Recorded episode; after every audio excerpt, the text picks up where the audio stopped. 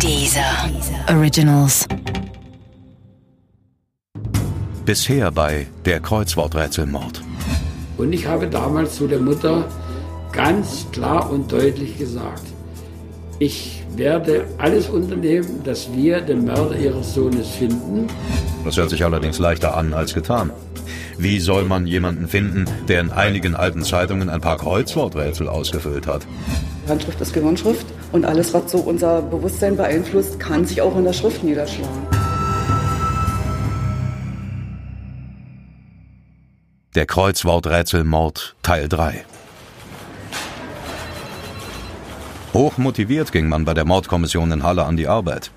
Man glaubte, die Schreibverursacherin mittleren Alters bald ausfindig machen zu können. Denn ihre Handschrift fiel auf. Das A wies beispielsweise zwischen dem linken senkrechten Strich und dem oberen Bogen stets eine kleine Lücke auf.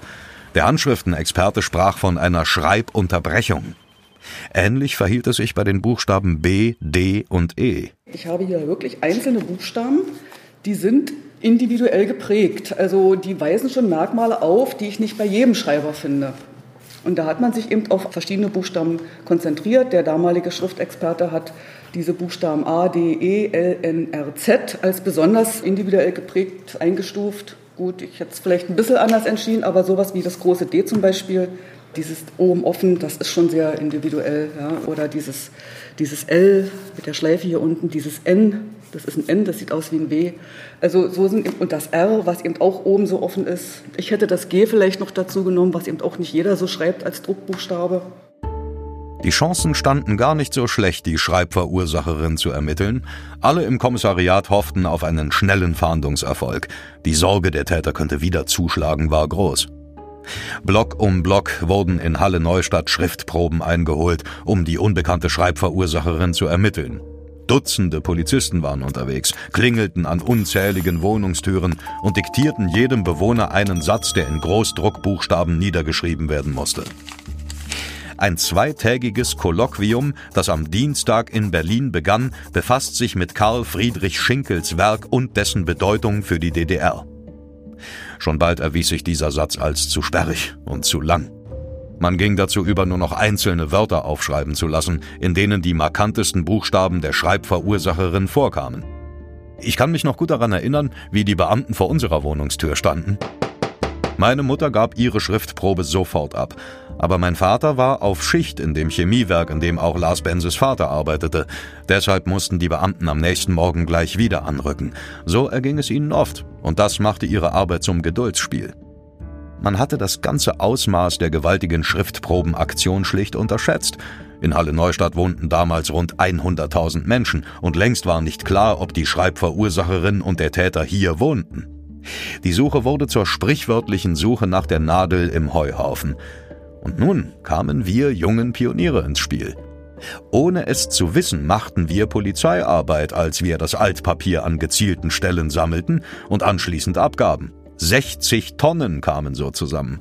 Gleichzeitig wurde in der Bezirkszeitung ein leicht zu lösendes Kreuzworträtsel lanciert, bei dem ein Gewinn von 10 Mark winkte. Hauptmann Siegfried Schwarz verfolgte noch die Spur des Pappkoffers. Er ließ ihn in einem Geschäft nahe des Treffkinos ausstellen. Doch auch diese Aktion brachte keinen Erfolg. Möglicherweise, weil nicht dazu gesagt werden durfte, mit welchem Verbrechen der Koffer in Zusammenhang stand. Die Vorgesetzten von Siegfried Schwarz untersagten ihm das, weil man nicht wollte, dass ein Sexualverbrechen an einem Kind zum Stadtgespräch wurde. In der fortschrittlichen DDR sollte es ein derartiges Verbrechen gar nicht geben dürfen. Siegfried Schwarz hält die Entscheidung seiner Vorgesetzten auch heute noch für falsch. Genauso wie es mit der Ausstellung des Koffers war, weil ich gesagt habe, äh, vielleicht kriegen wir da Hinweise, wenn wir den Koffer ausstellen.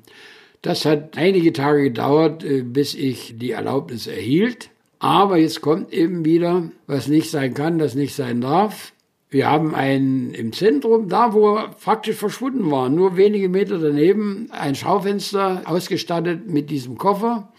Aber da stand eben nicht drin, dass in diesem Koffer der getötete Junge lag, sondern da stand eben dann zur Aufklärung einer schweren Straftat. Ja.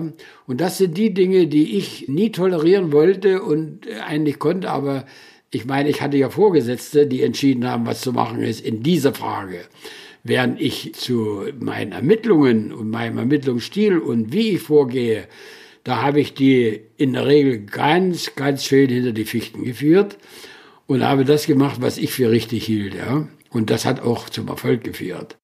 Dabei wussten wir in Halle Neustadt alle, was mit Lars Bense geschehen war.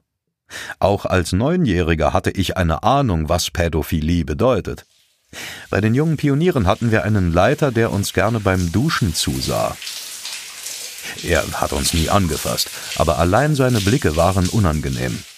Ich wusste, dass es nicht richtig ist, was er tat, aber er ging glücklicherweise nie so weit wie der Mörder von Lars Bense, dessen Motivation eindeutig war. Wir wissen ja durch die Begutachtung und auch durch äh, das Ergebnis dann der Hauptverhandlung, dass ja das Hauptmotiv im Sexualbereich lag und daraus eben auch sein Gesamtverhalten, wie er auf Knaben stand und äh, was er damit bezwecken wollte.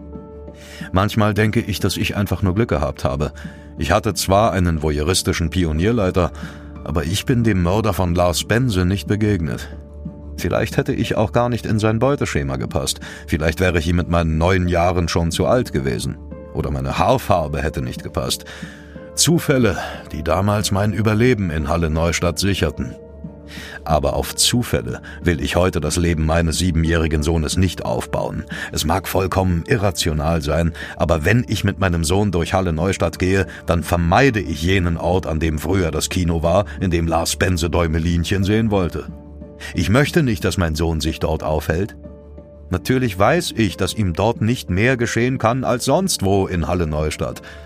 Aber die Geschehnisse von damals haben sich in meinem Kopf festgesetzt und befördern jene irrationalen Ängste, die es mir manchmal schwer machen, meinen Sohn nicht mit einem Übermaß an Schutz und Sicherheit groß werden zu lassen.